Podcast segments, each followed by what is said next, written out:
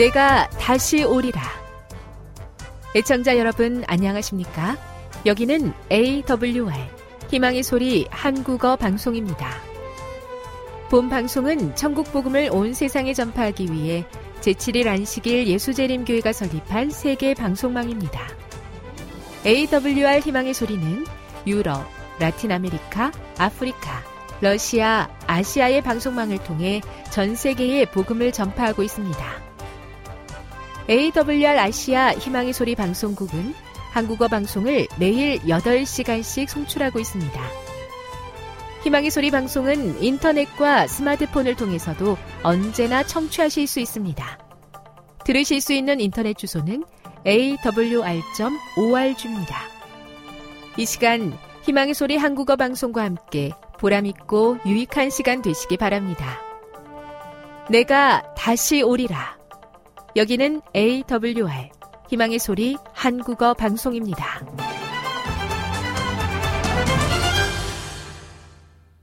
주파수 안내입니다. 괌에서 송출하는 우리 방송은 한국 표준시로 새벽 1시 30분부터 2시 30분까지 11,755kHz로 새벽 2시 30분부터 3시 30분까지 3시 30분부터 4시 30분까지 15,530kHz로 새벽 5시부터 6시까지 9,890kHz로 4회에 걸쳐 송출하고 있습니다.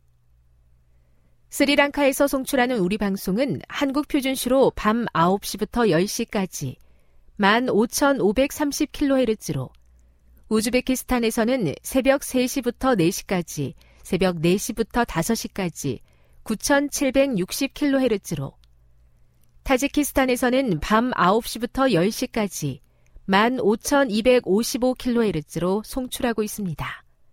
애청자 여러분의 많은 청취 바랍니다.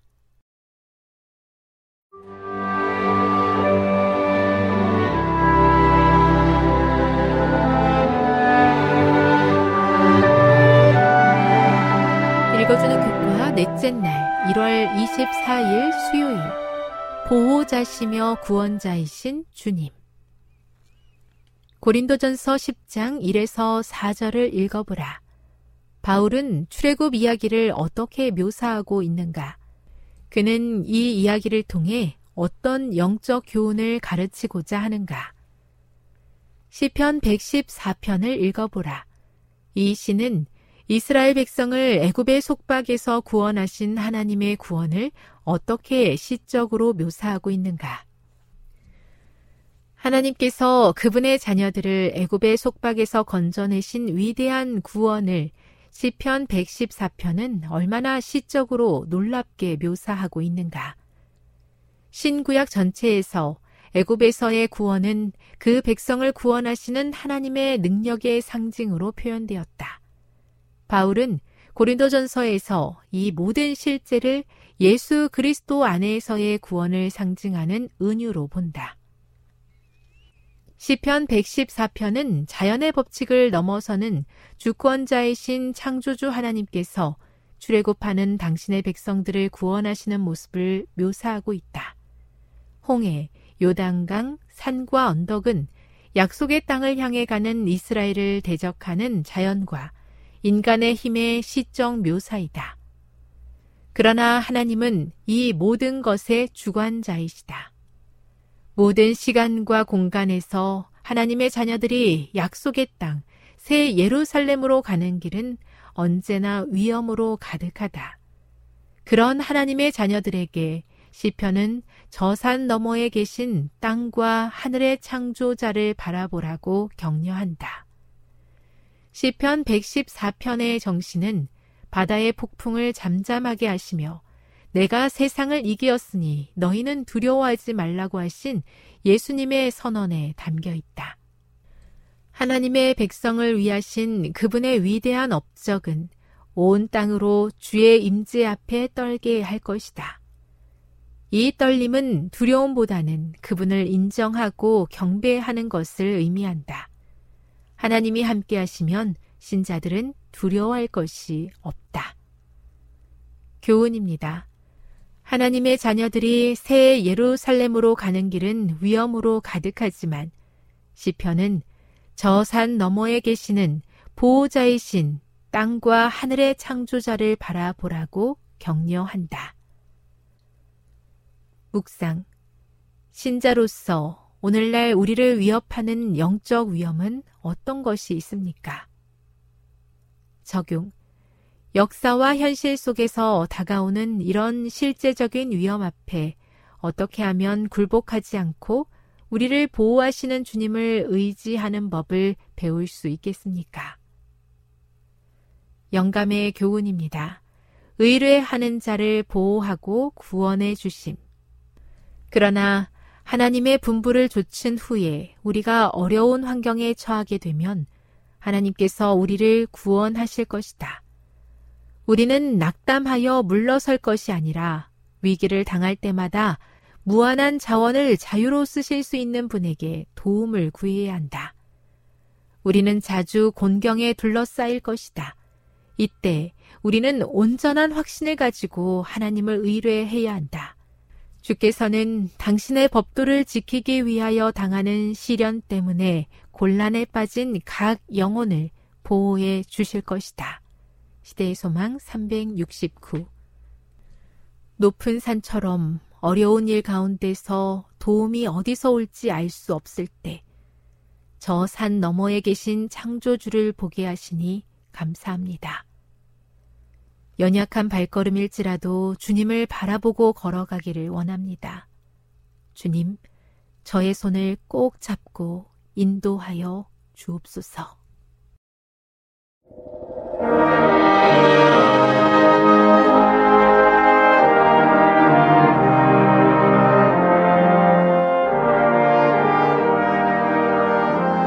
애청자 여러분, 안녕하십니까? 하나님의 귀한 말씀으로 함께 은혜와 감동을 나누는 시간입니다. 오늘은 롯기서 1장을 중심으로 말씀을 준비해 보았습니다. 먼저 하나님의 말씀 롯기서 1장 1절부터의 말씀을 읽어드리겠습니다. 사사들의 치리하던 때에 그 땅에 흉년이 드니라. 유다 베들레헴의 한 사람이 그 아내와 두 아들을 데리고 모압 지방에 가서 우거하였는데 그 사람의 이름은 엘리멜렉이요. 그 아내 이름은 나오미요. 그 두 아들의 이름은 말론과 기론이니 유다 베들레헴 에브라스 사람이더라. 그들이 모압 지방에 들어가서 거기 유하더니 나오미 남편 엘리멜렉이 죽고 나오미와 그 두 아들이 남았으며 그들은 모압 여자 중에서 아내를 취하였는데 하나 이름은 오르바요 하나 이름은 루시더라. 거기 거한 지 10년 즈음에 말론과 기련 두 사람이 다 죽고 그 여인은 두 아들과 남편의 뒤에 남았더라. 그가 모압 지방에 있어서 여호와께서 자기 백성을 권고하사 그들에게 양식을 주셨다함을 들었으므로 이에 두 자부와 함께 일어나 모압 지방에서 돌아오려 하여 있던 곳을 떠나고 두 자부도 그와 함께 하여 유다 땅으로 돌아오려고 길을 행하다가 나오미가 두 자부에게 이르되 너희는 각각 어미의 집으로 돌아가라. 너희가 죽은 자와 나를 선대한 것 같이 여호와께서 너희를 선대하시기를 원하며 여호와께서 너희로 각각 남편의 집에서 평안함을 얻게 하시기를 원하노라 하고 그들에게 입맞춤에 그들이 소리를 높여 울며 나오미에게 이르되 아니니이다. 우리는 어머니와 함께 어머니의 백성에게로 돌아가겠나이다. 나오미가 가로되 내 딸들아 돌아가라. 너희가 어찌 나와 함께 가려 하느냐? 나의 대중에 너희 남편 될 아들들이 오히려 있느냐? 내 딸들아 돌이켜 너희 길로 가라. 나는 늙었으니 남편을 두지 못할지라. 가령 내가 소망이 있다고 말한다든지 오늘 밤에 남편을 두어서 아들들을 생산한다 하자. 너희가 어찌 그것을 인하여 그들의 자라기를 기다리겠느냐? 어찌 그것을 인하여 남편 두기를 멈추겠느냐? 내 딸들아, 그렇지 아니하니라. 여호와의 손이 나를 치셨으므로 나는 너희로 인하여 더욱 마음이 아프도다. 그들이 소리를 높여 다시 울더니 오르바는 그 시모에게 입맞추되 룻은 그를 붙쫓았더라. 여기까지 보겠습니다. 오늘 저는 룻기서 1장 1절부터 14절에 있는 말씀을 중심으로 시어머니와 며느리의 감동적인 이야기 이런 주제로 말씀을 준비했습니다. 때는 사사들이 다스리던 시기였습니다. 이스라엘에 유명한 지도자들이 다 죽고 혼란했습니다. 당신은 힘이 있고 주먹이 세던 사람들이 판치던 시대였습니다. 그래서 사사기 21장 25절에 있는 말씀을 보면 그때에 이스라엘에 왕이 없으므로 사람이 각각 그 소견에 옳은 대로 행하였더라. 이렇게 기록을 했습니다. 힘 있는 사람이 판을 치던 시대였단 말입니다. 힘 있는 사람이 자기 마음대로 했습니다. 이런 혼란하던 시대에 큰 흉년까지 들었습니다. 그런 그 시대에 이스라엘 베들레헴이라는 동네에 엘리멜렉과 나오미 두 부부가 살고 있었습니다. 부부는 두 아들을 두었습니다. 아들들의 이름은 말론과 기론이었습니다. 이렇게 행복한 그 가정, 두 아들을 두고 잘 살던 그 가정이 결국은 흉년을 견디지 못하고 이웃나라 모압으로 이민을 갔습니다. 먹을 것을 찾아서 살 길을 찾아서 이민을 간 것입니다. 그런데요. 이민을 간 그 가정에 엄청난 어려움이 찾아왔는데 남편이 아버지인 엘리멜렉이 먼저 죽은 것입니다. 그래서 나오미가 두 아들을 장가 보내 며느리를 맞이했는데 며느리들은 오르바와 루시라고 성경은 기록했습니다. 하지만 이민 간 지 10년이 되던 그 해에 그만 사랑하는 두 아들들도 죽고 말았습니다. 그래서 하루아침에 시어머니와 두 명의 며느리가 과부가 되어서 새 과부만 덩그라니 집안에 남게 된 것입니다. 그들은 아무런 희망 없이 하루하루를 살아가야 됐습니다. 생각해 보십시오. 남편이 죽었습니다. 사랑하는 두 아들이 죽었습니다. 그래서 세 명의 청상 과부가 날마다 얼굴을 바라보며 살아야 되는 비참한 가정이 된 것입니다. 이런 희망 없는 가정의 하루는 한 가지 희미한 희망의 소식이 들려왔는데 그 소식은 바로 나홈에게 기쁨을 주는 소식이었습니다. 그렇게 흉년이 들어서 먹을 것이 없던 고향 땅에 나라에 이제는 풍년이 들어다는 것입니다. 돌아가면 먹을 것이 있다는 것입니다. 그래서 시어머니 나오미가 결심을 했습니다. 나는 이제 고향으로 돌아가야 되겠다는 것입니다. 그래서 과부가 된 두 며느리와 이삿짐을 싸 고향 베들렘을 향하여 가기 시작했습니다.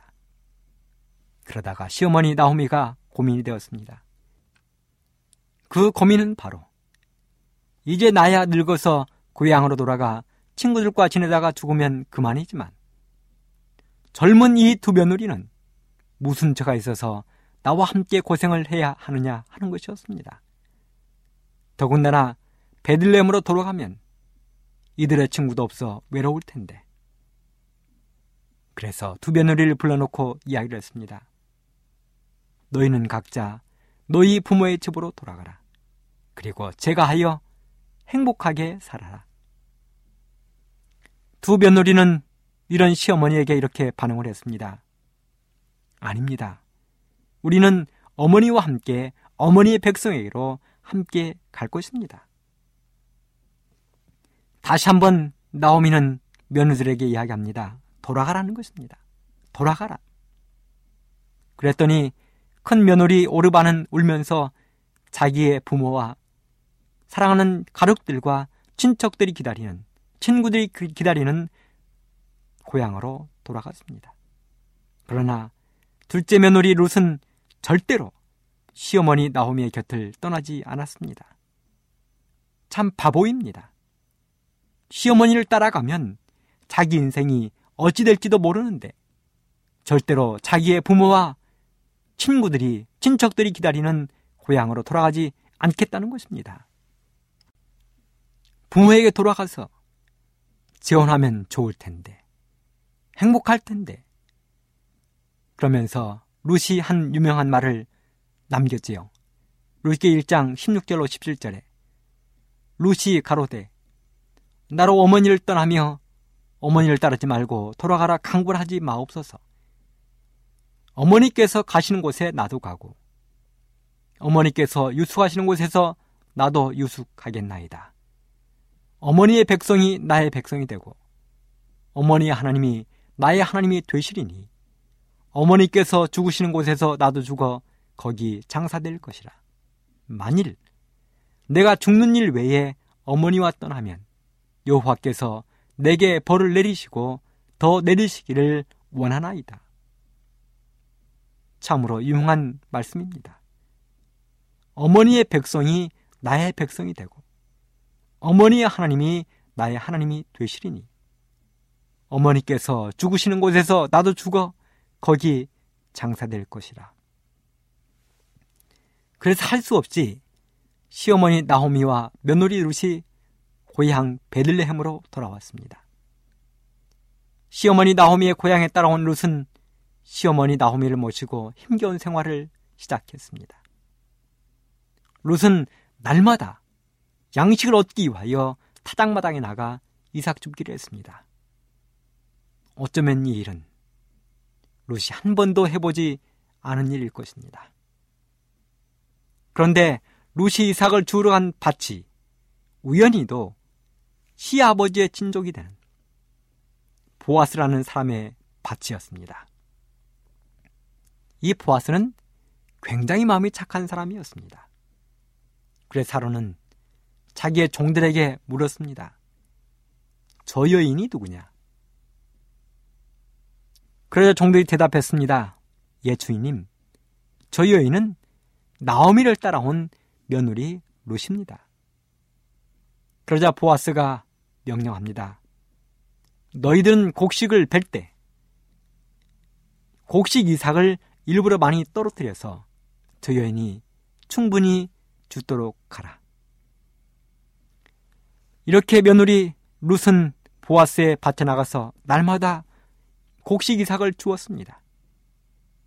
그렇게 해서 나오미와 롯은 힘겹게 하루하루를 연명해 나간 것입니다. 이렇게 며느리 롯이 시어머니에게 최선을 다하자 효도를 하니까 시어머니 나오미에게 고민이 생기기 시작했습니다. 며느리가 나에게 이렇게 열심히 잘하는데 나는 며느리에게 무엇을 어떻게 해주는 것이 제 며느리를 기쁘게 하는 것일까? 시어머니로서 내가 어떻게 하면 부끄러움이 없는 시어머니가 될 것인가? 그러다가 시어머니 나호미가 결심을 했습니다. 그렇다. 내가 며느리에게 나에게 최선을 다해 효도하는 며느리에게 해줄 수 있는 가장 좋은 것은 며느리에게 신랑감을 찾아두는 것이다. 신랑감을 찾아주기로 결심했습니다. 그런데요, 그 당시 그 나라의 법에는 이스라엘의 법에는 친척의 손이 끊기면 가장 가까운 친척이 손을 이어주어야 됐습니다. 그런데 바로 밭주인 보아스는 나호미의 가까운 친척이었습니다. 그래서 보아스가 곡식을 모두 수확하고 타작을 하는 저녁에 나호미는 며느리 롯을 아름답게 단장시켜서 보아스에게 보냈습니다. 그리고 결국은 이 보아스와 롯이 결혼하여 다유장의 할아버지인 오벳을 낳았습니다. 성경 말씀을 보겠습니다. 롯기 사장 13절로 17절입니다. 이에 보아스가 롯을 취하여 아내를 삼고 그와 동침하였더니 여호와께서 그로 잉태케 하심으로 그가 아들을 낳은지라 여인들이 나오미기로되 찬송할지로다 여호와께서 오늘날 내게 기어 부를 자가 없게 아니하셨도다. 이 아이의 이름이 이스라엘 중에 유명하게 되기를 원하노라. 이는 내 생명의 회복자며 내 노년의 봉양자라. 곧 너를 사랑하며 일곱 아들보다 귀한 자부가 낳은 자로다. 나오미가 아기를 주하여 품에 안고 그의 양육자가 되니 그 이웃 여인들이 그에게 이름을 주되 나오미가 아들을 낳았다 하여 그 이름을 오벳이라 했는데 그는 다윗의 아비인 이세의 아비였더라. 룻은 다윗의 증조 할머니가 되었습니다. 이방 여인이었지만 모압 여인이었지만 그가 시어머니에게 최선을 다하고 시어머니가 사랑하고 모시던 하나님을 그의 개인의 구조로 영접했을 때 그는 다윗의 증조 할머니가 되는 영광을 누렸습니다. 루세 27대 손으로 예수님이 태어나셨습니다. 마태복음 1장을 읽다 보면 예수님은 다윗의 24대 손으로 기록되어 있습니다. 그렇다면 우리가 시어머니 나오미와 며느리 루세 이야기에서 배울 교훈은 무엇입니까? 첫째, 며느리 루세 효심입니다. 그는 시어머니가 돌아가 할 때 돌아가도 되었습니다. 아무도 뭐라 할 사람이 없었습니다. 시어머니를 따라가면 고생길이 훤했습니다. 생각해 보십시오. 시어머니의 고향에 돌아가면 시어머니를 따라가면 그곳에는 아는 사람이 아무도 없습니다. 자기의 나라와 문화가 다를 것입니다. 어쩌면 나오미의 고향 땅에 있는 사람들이 모압 여인을 하여 구박할지도 몰랐습니다. 앞으로 남은 자기의 앞날을 생각하면 시어머니를 따라가는 것은 참으로 어리석은 일로 보였을 것입니다. 시어머니를 모시기 위하여 그는 그 뜨거운 대낮에 보리삭을 주우러 나갔습니다. 거친 남자들의 뒤를 따라다니며 젊은 여인이 보리삭을 줍는다는 것이 그리 쉬운 일은 아니었을 것입니다. 그럼에도 불구하고 롯은 시어머니를 따라갔습니다. 시어머니의 고향으로 따라갔습니다. 그리고 그에 주어지는 온갖 험하고 어려운 일들을 그는 말없이 묵묵히 감당해 내게 되었습니다. 가나안 농군 학교에 가면 효도 십계명이라는 것이 있습니다. 효도 십계명을 보면 첫 번째 부모에게 신앙생활을 하도록 권하자 하는 것입니다. 신앙생활을 하게 되면 갈 곳이 생기므로 규칙적인 생활을 하게 된다는 것입니다. 기쁨과 즐거움과 활력이 생긴다는 것입니다. 정신적, 육체적인 생활이 건강하여지고 마음의 안정과 평안이 찾아오게 됩니다. 희망을 가지고 살게 된다는 것입니다. 그래서 효도 10계명의 첫 번째 계명은 신앙생활을 하시도록 도와드리자는 것입니다. 두 번째는 대답을 잘하고 말씀을 잘 들어드리자는 것입니다. 대답을 할 때는 크게 하는 것입니다. 우리 부모들이 나이가 들어가시면 귀가 어두워지기 때문에 대답을 할 때는 젊은 사람에게 하듯 하지 말고 이왕이면 크게 해드리자는 것입니다. 부모님의 말씀을 정성스럽게 그리고 긍정적인 자세로 듣는 것입니다. 참 재미있는 것은 우리 부모님들이 노년이 되면, 즉, 연세가 드시면 입에 힘이 있게 되므로 잔소리가 많아진다는 것입니다. 그럴지라도 잔소리를 아름다운 말씀으로 자식들은 들어야 한다는 것입니다. 그리고 부모님들의 그 말씀은 경험에서 나온 말씀이므로 무조건 인정하고 보자는 것입니다. 세대 차이를 느끼지 않게 하며 말씀이 끝나기도 전에 알았다는 식의 행동과 일절만 하라는 식의 태도를 절대로 가지면 안 됩니다. 세 번째는 표정을 밝게 하고 웃음을 잃지 말하는 것입니다. 얼굴은 마음의 거울이므로 표정을 보고 모든 것을 알 수 있습니다. 웃음은 기쁨을 주며 행복한 가정을 만듭니다. 우는 표정은 다정다감하며 가장 아름다운 것입니다. 웃음은 건강을 주며 생명을 연장시킵니다. 웃음은 하나님이 사람에게만 주신 고귀한 특권입니다. 여러분, 한번 생각해 보십시오. 사자가 웃는 모습 보셨습니까? 호랑이가 웃는 모습 보셨습니까? 여러분들이 키우는 개나 고양이가 웃는 모습 보셨습니까? 웃음은 하나님이 사람에게만 주신 가장 고귀한 특권이기에 그 웃음을 부모님들에게 많이 보여드리는 것은 자녀로서 할 수 있는 크나큰 효도입니다. 네 번째는 궁금증을 풀어드리라는 것입니다. 알고 싶어 하는 것은 인간의 본능입니다. 부모님께 관심을 갖고 매일매일 일어나는 모든 일들을 자세하게 말씀드리면 부모들은 행복해 하시는 것입니다. 아침과 저녁에 문안 인사를 드리며 나가고 들어오는 것을 알려드릴 때 부모들은 기뻐하십니다. 외출과 여행을 자주 시켜드리는 것입니다. 특별히 부모님께서 태어나시고 자라나신 그 고향을 자주 가게 해드리는 것은 자식에 줄 수 있는 크나큰 효도 가운데 하나입니다.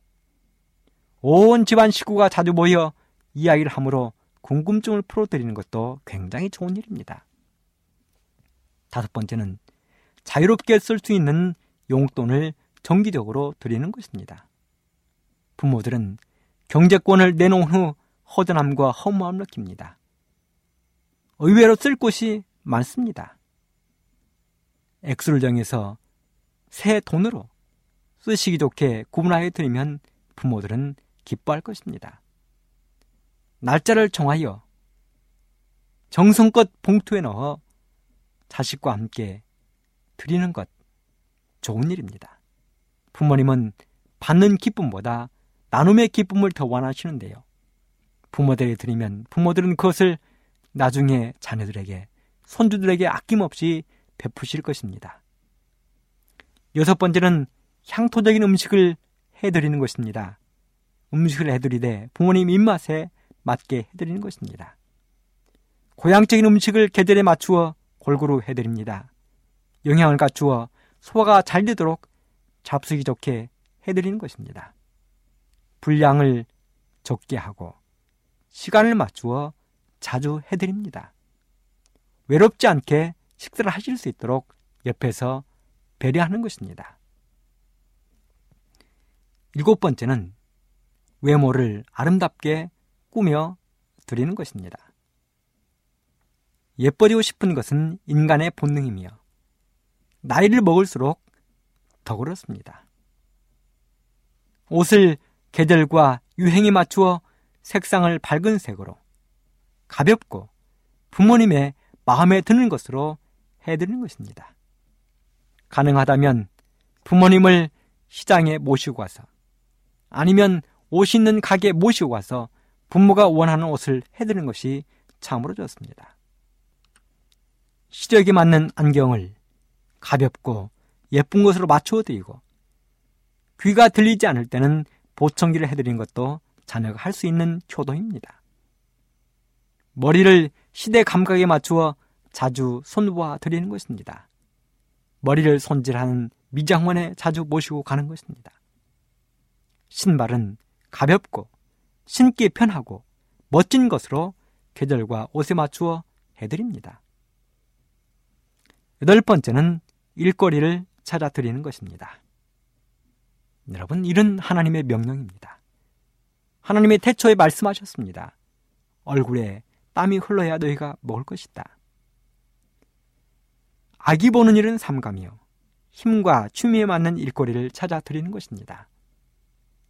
우리 부모에게 아기를 안겨드리는 것이, 손주를 안겨드리는 것이 가장 큰 효도이겠지만, 특별히 부모들에게 힘이 붙이는 손주 보기는 우리가 삼가해야 할 것입니다. 부모들은 경제력이 생기면 자신감이 생깁니다. 부모들은 일을 하게 되면 잡념이 없어지고 기쁜 생활을 하게 됩니다. 육체와 정신이 건강하게 되므로 생활이 건전하여지니 장수하시게 됩니다. 하지만 힘에 붙이고 무리한 일들은 삼가해야 할 것입니다. 부모들이 휴학하시면서 기쁘고 즐거운 마음으로 어느 정도 할 수 있는 그 일을 할 수 있도록 해드리는 것. 이것이 자녀들이 해야 될 일들입니다. 그 다음에 아홉 번째는 친구를 자주 만나게 해드리는 것입니다. 친구를 자주 만나면 이야기할 기회가 생깁니다. 옛일을 대화함으로 인생이 즐거워집니다.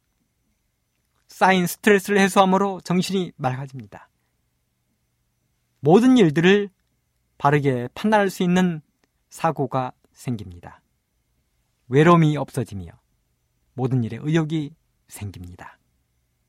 마지막으로 열 번째는 등을 긁어드리고 손톱, 발톱을 깎아드리는 것입니다. 이렇게 하게 되면 부모의 몸 건강 상태를 자세히 알게 되므로 정성과 최선을 다하게 되어 있습니다. 자식이 되어서 부모의 몸을 만지게 되므로 부모와 자녀 간의 믿음이 돈독해지고 고부 간의 사랑이 깊어지게 됩니다. 아름답고 위생적이며 깨끗하여집니다. 시원하며 마음의 평안이 옵니다. 백마디의 말보다 이 한 가지의 실천이 중요함을 알게 됩니다.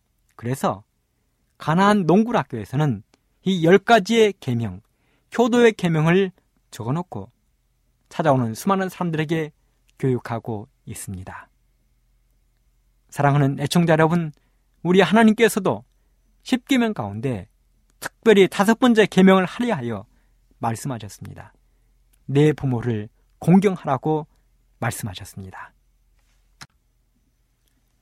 그 다음에 두 번째, 우리가 시어머니 나호미와 며느리 루세 이야기에서 배울 수 있는 교훈이 있다면 시어머니 나호미의 며느리에 대한 이해입니다.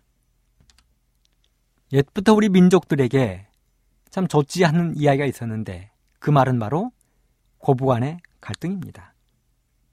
시집살입니다. 시어머니들이 집에 들어온 며느리를 힘들고 어렵게 하는 것입니다.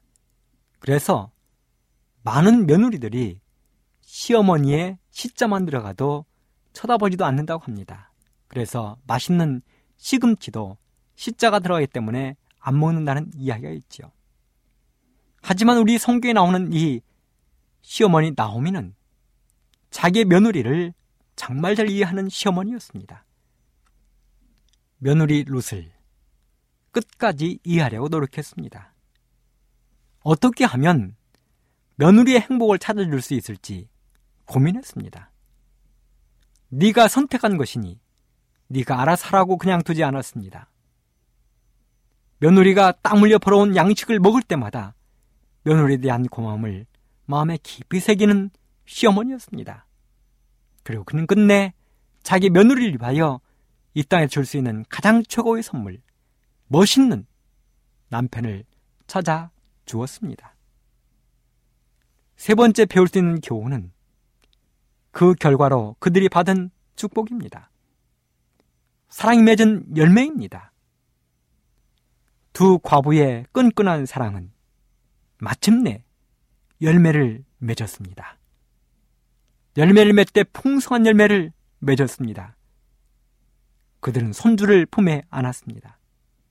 자식을 품에 안았습니다. 그것도 보통 아들이 아닌 장차 이스라엘의 두 번째 왕이 될 다윗의 할아버지를 품에 안았습니다. 그렇습니다. 하나님은 이렇게 사랑이 넘치는 가정에 복을 주게 되어 있습니다. 훌륭한 시어머니 나오미, 훌륭한 며느리 룻, 그 두 과부가 우리 앞에 펼쳐놓은 이야기는 참으로 감동적이고 아름다운 이야기입니다. 시어머니와 며느리 사이에 일어날 수 있는 가장 아름답고 감동적인 모험적인 이야기입니다. 사랑하는 애청자 여러분, 우리 모든 애청자 여러분들의 가정에도 이런 아름답고 감동적인 일들이 많이 일어나게 되기를 간절히 바랍니다. 부모와 자녀 사이에, 남편과 아내 사이에, 친척과 친척 사이에, 시어머니와 며느리 사이에, 시아버지와 며느리 사이에 이런 아름답고 감동적인 이야기가 많이 일어나게 되기를 간절히 바랍니다. 그래서 우리 하나님께서 나오미와 루세에게 주셨던 그 놀라운 축복이 우리 모든 애청자 여러분들 가정에도 가득히 임하게 되기를 간절히 바라면서 이 시간을 마치겠습니다. 지금 여러분께서는 AWR 희망의 소리 한국어 방송을 듣고 계십니다.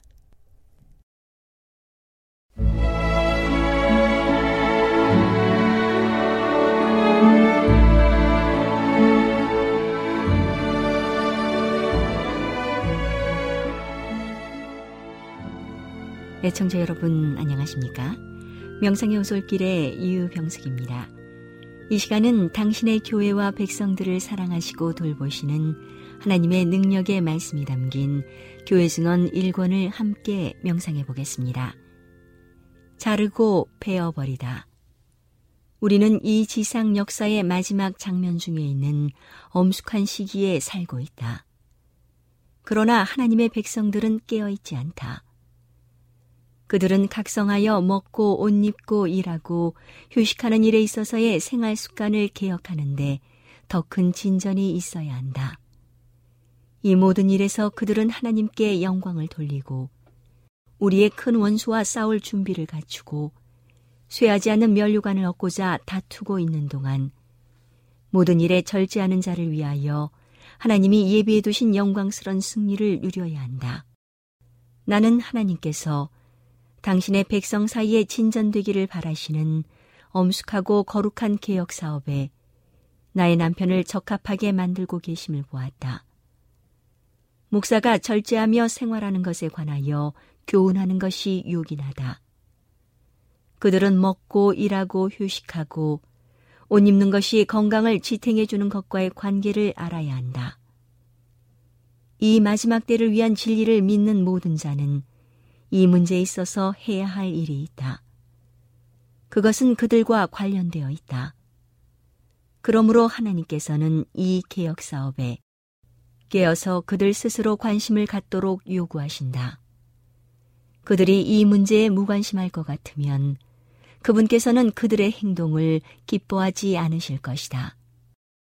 식욕의 만족으로 위를 남용하는 것이 교회가 겪는 대부분의 시련 중 많은 근원이 된다.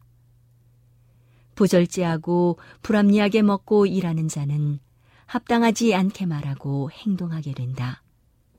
부절제한 사람은 인내하는 사람이 될 수 없다. 부절제하기 위하여 술을 마실 필요는 없다.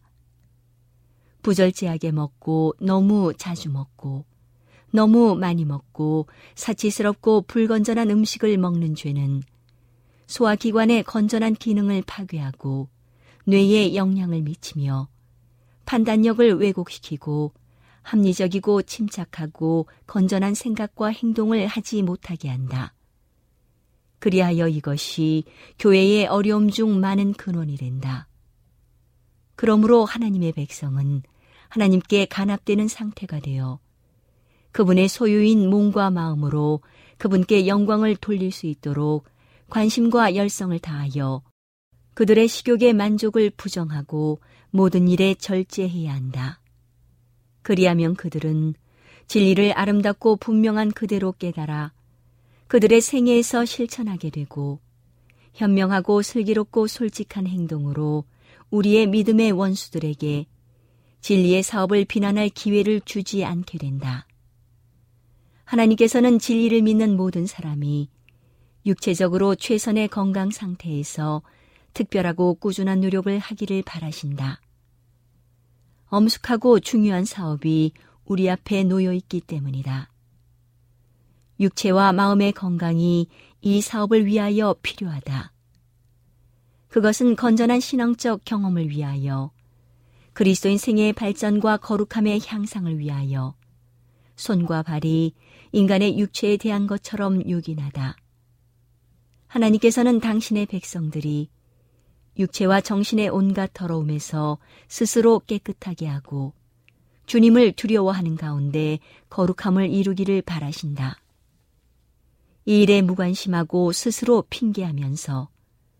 그들 자신이 하도록 주님께서 요구하시는 바를 주님이 그들을 위하여 해 주시기를 기다리고 있는 모든 자는 여호와의 규례를 지키는 세상의 모든 겸손한 자가 주님의 분노의 날에 숨김을 받을 때 부족함이 드러날 것이다. 나는 하나님의 백성이 그들의 몫을 담당하는 노력을 하지 않으면서 유쾌하게 되는 일이 그들에게 이르러 그들의 잘못이 제거되고 그들의 실수가 고쳐지기를 바랄 것 같으면 육체와 정신의 더러움에서 그들을 정결케 하고 셋째 천사의 큰 외침에 참여하기에 적합한 상태가 되도록 만들어 주리라고 의존할 것 같으면 그들에게 부족함이 드러날 것을 보았다. 유쾌하게 되는 일 혹은 하나님의 능력은 하나님께서 명하시는 일, 곧 육체와 정신의 온갖 더러움에서 자기 자신을 정결케 하고 하나님을 두려워하는 가운데 거룩함을 이루는 일을 함으로써 스스로를 준비한 자에게만 이르러 온다. 나는 어느 면에서 나의 남편의 경우가 유쾌하게 되는 일을 기다리는 자의 경우와 유사함을 보았다. 만일 그가 하나님의 능력이 그의 몸에 이르러 오는 것을 기다리고 믿음과 일치되게 활동하기 전에 완전해진 것을 느끼고 주님께서 나를 고쳐주실 때 내가 이렇게 저렇게 믿겠노라고 말했을 것 같으면 그는 계속해서 기다려야 하고 변화를 이루지 못했을 것이다. 왜냐하면 하나님의 약속의 성취는 믿고 그 믿음과 일치되게 행동하는 사람에게만 이루어지기 때문이다. 나는 그가 하나님의 말씀을 믿어야 하고 그분의 약속을 주장해야 하며 그렇게 하면 그 약속들은 결코 결코 허사로 돌아가지 않을 것임을 보았다. 그는 믿음으로 살고 하나님께서 기꺼이 주시기로 한 증거들을 의지하고 할 수 있는 대로 건강한 사람이 되는 지경에 이르기까지 일해야 한다. 천사는 말했다. 하나님께서 그를 도와주실 것이다. 그의 믿음은 행함으로 완전해져야 한다. 믿음만으로는 죽은 것이기 때문이다. 믿음은 행함으로 지탱되어야 한다. 산 믿음은 언제나 행함으로 나타난다. 오늘은 교회와 당신의 백성들을 사랑하시고 돌보시는 하나님의 능력의 말씀이 담긴 교회 증언 1권을 함께 명상해 보았습니다. 명상의 오솔길이었습니다.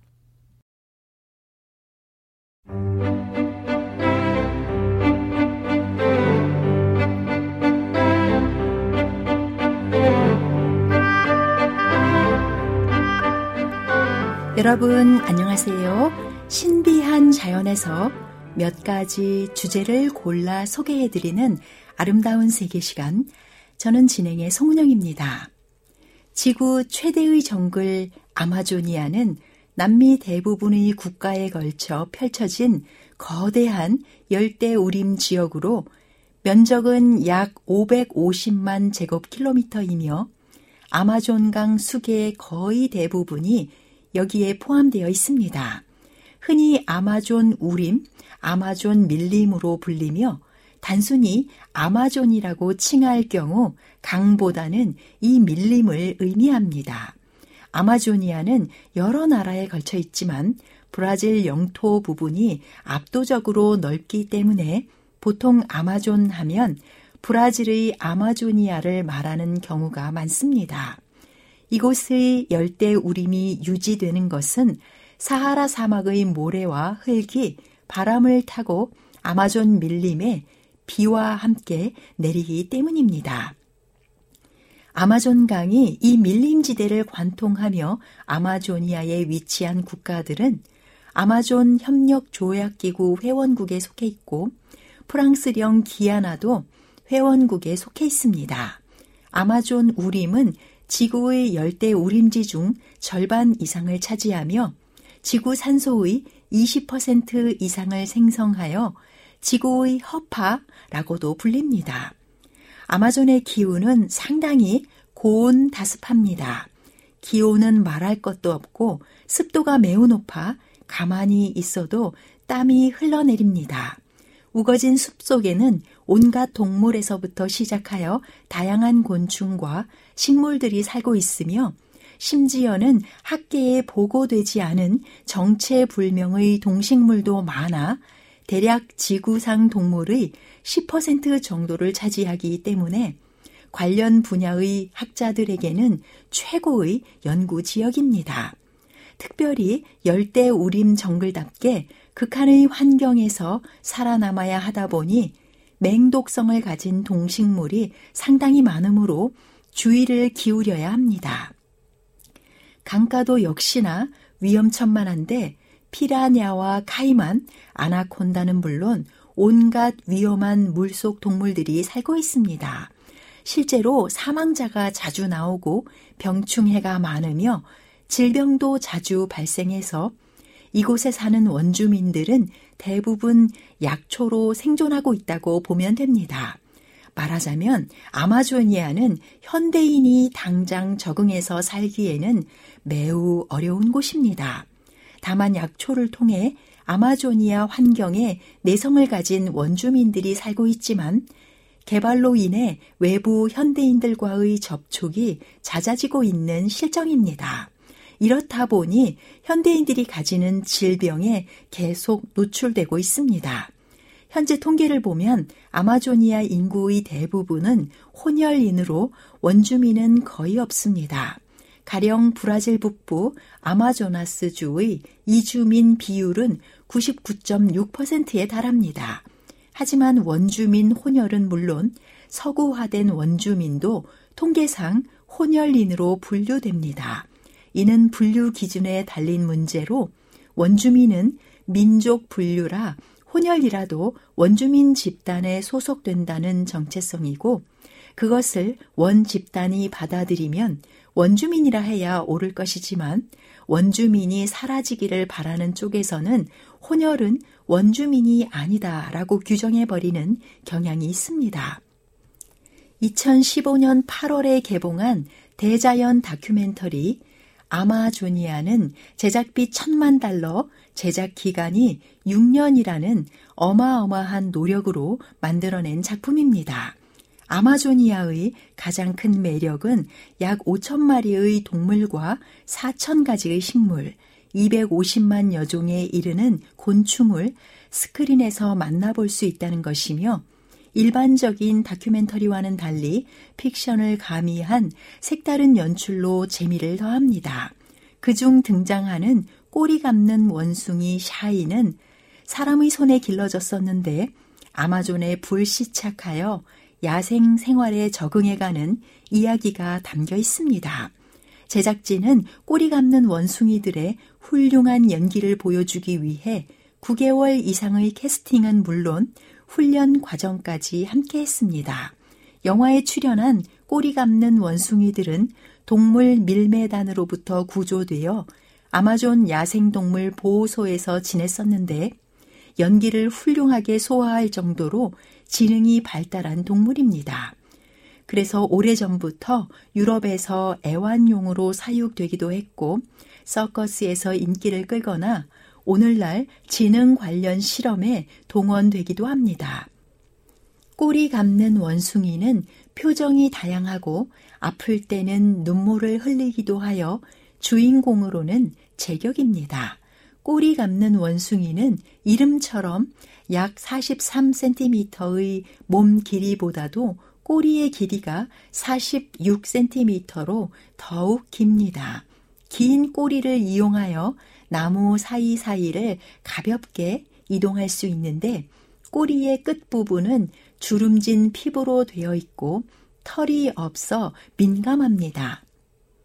브라질의 국조 토코투카는 앵그리버드라 불리는 새의 실제 동물입니다. 토코투칸 하면 큰 부리가 가장 먼저 떠오르는데 부리의 길이가 20cm 정도로 몸 전체 크기의 3분의 1이나 차지합니다. 그래서 다른 말로 왕부리새라고 불리기도 합니다. 분홍빛 돌고래 보뚜는 아마존 강에서만 서식하기 때문에 아마존강 돌고래라고도 불립니다. 푸른 빛이 살짝 도는 회색 몸에 배 부위가 분홍색인데 온 몸이 분홍빛을 띠는 보투도 있습니다. 핑크빛이라고 하니 아담하고 예쁠 것으로 상상이 되지만 강 돌고래 중에서는 크기가 가장 큽니다. 몸 길이 2m 정도의 체중은 90에서 150kg에 달합니다. 보뚜는 장난과 호기심이 가득한 돌고래여서 사람들이 탄 카누 근처에 와서 놀기도 합니다. 아마존 원주민들 사이에서는 보뚜가 신성하게 여겨지는 동물인데 안타깝지만 수질 오염과 개발, 무분별한 포획으로 점점 줄어들고 있습니다. 아마조니아의 열대우림 환경의 척박한 라텔라이트 토질 속에서 농사는 잘 되지 않을 거라고 생각할 수 있지만 사실 농사가 엄청 잘 되는 지역도 있습니다.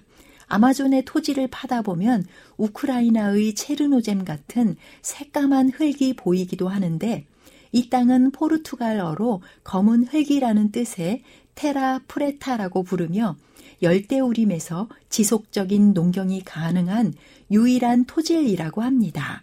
심지어 별다른 비료 없이도 40년간이나 농사를 지을 수 있는데 이것은 자연적으로 형성된 것이 아니라 원주민들이 의도적이든 아니면 요리나 생활을 하기 위하여 불을 피웠든 흙에 수출 뿌려 만든 토양으로 보여집니다.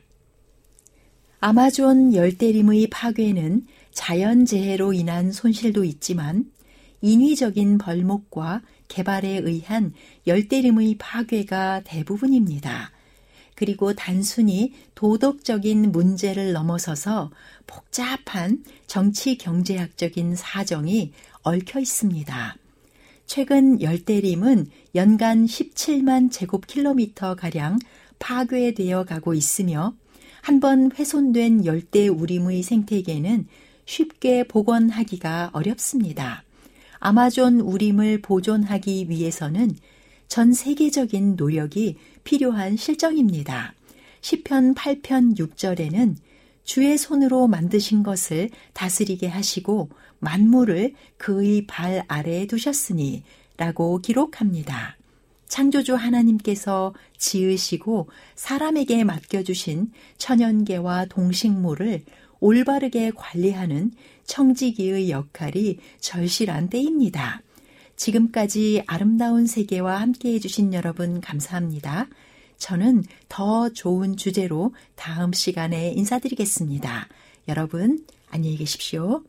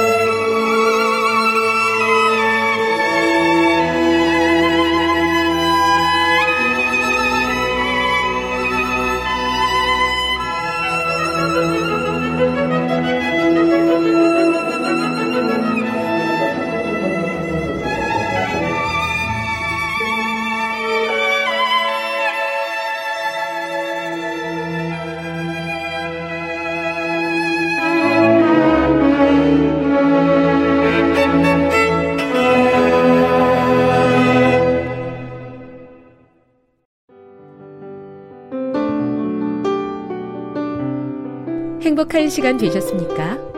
지금까지 여러분께서는 AWR 희망의 소리 한국어 방송을 청취하셨습니다. 방송을 청취하시고 문의를 원하시는 분은 우편번호 02461 대한민국 서울시 동대문구 이문로 1길 11 희망의 소리 방송부 앞으로 편지나 엽서를 보내주시거나 지역번호 02-3299-5296에서 8번으로 전화 주시기 바랍니다. 지금까지 함께 해주신 애청자 여러분들께 감사드립니다.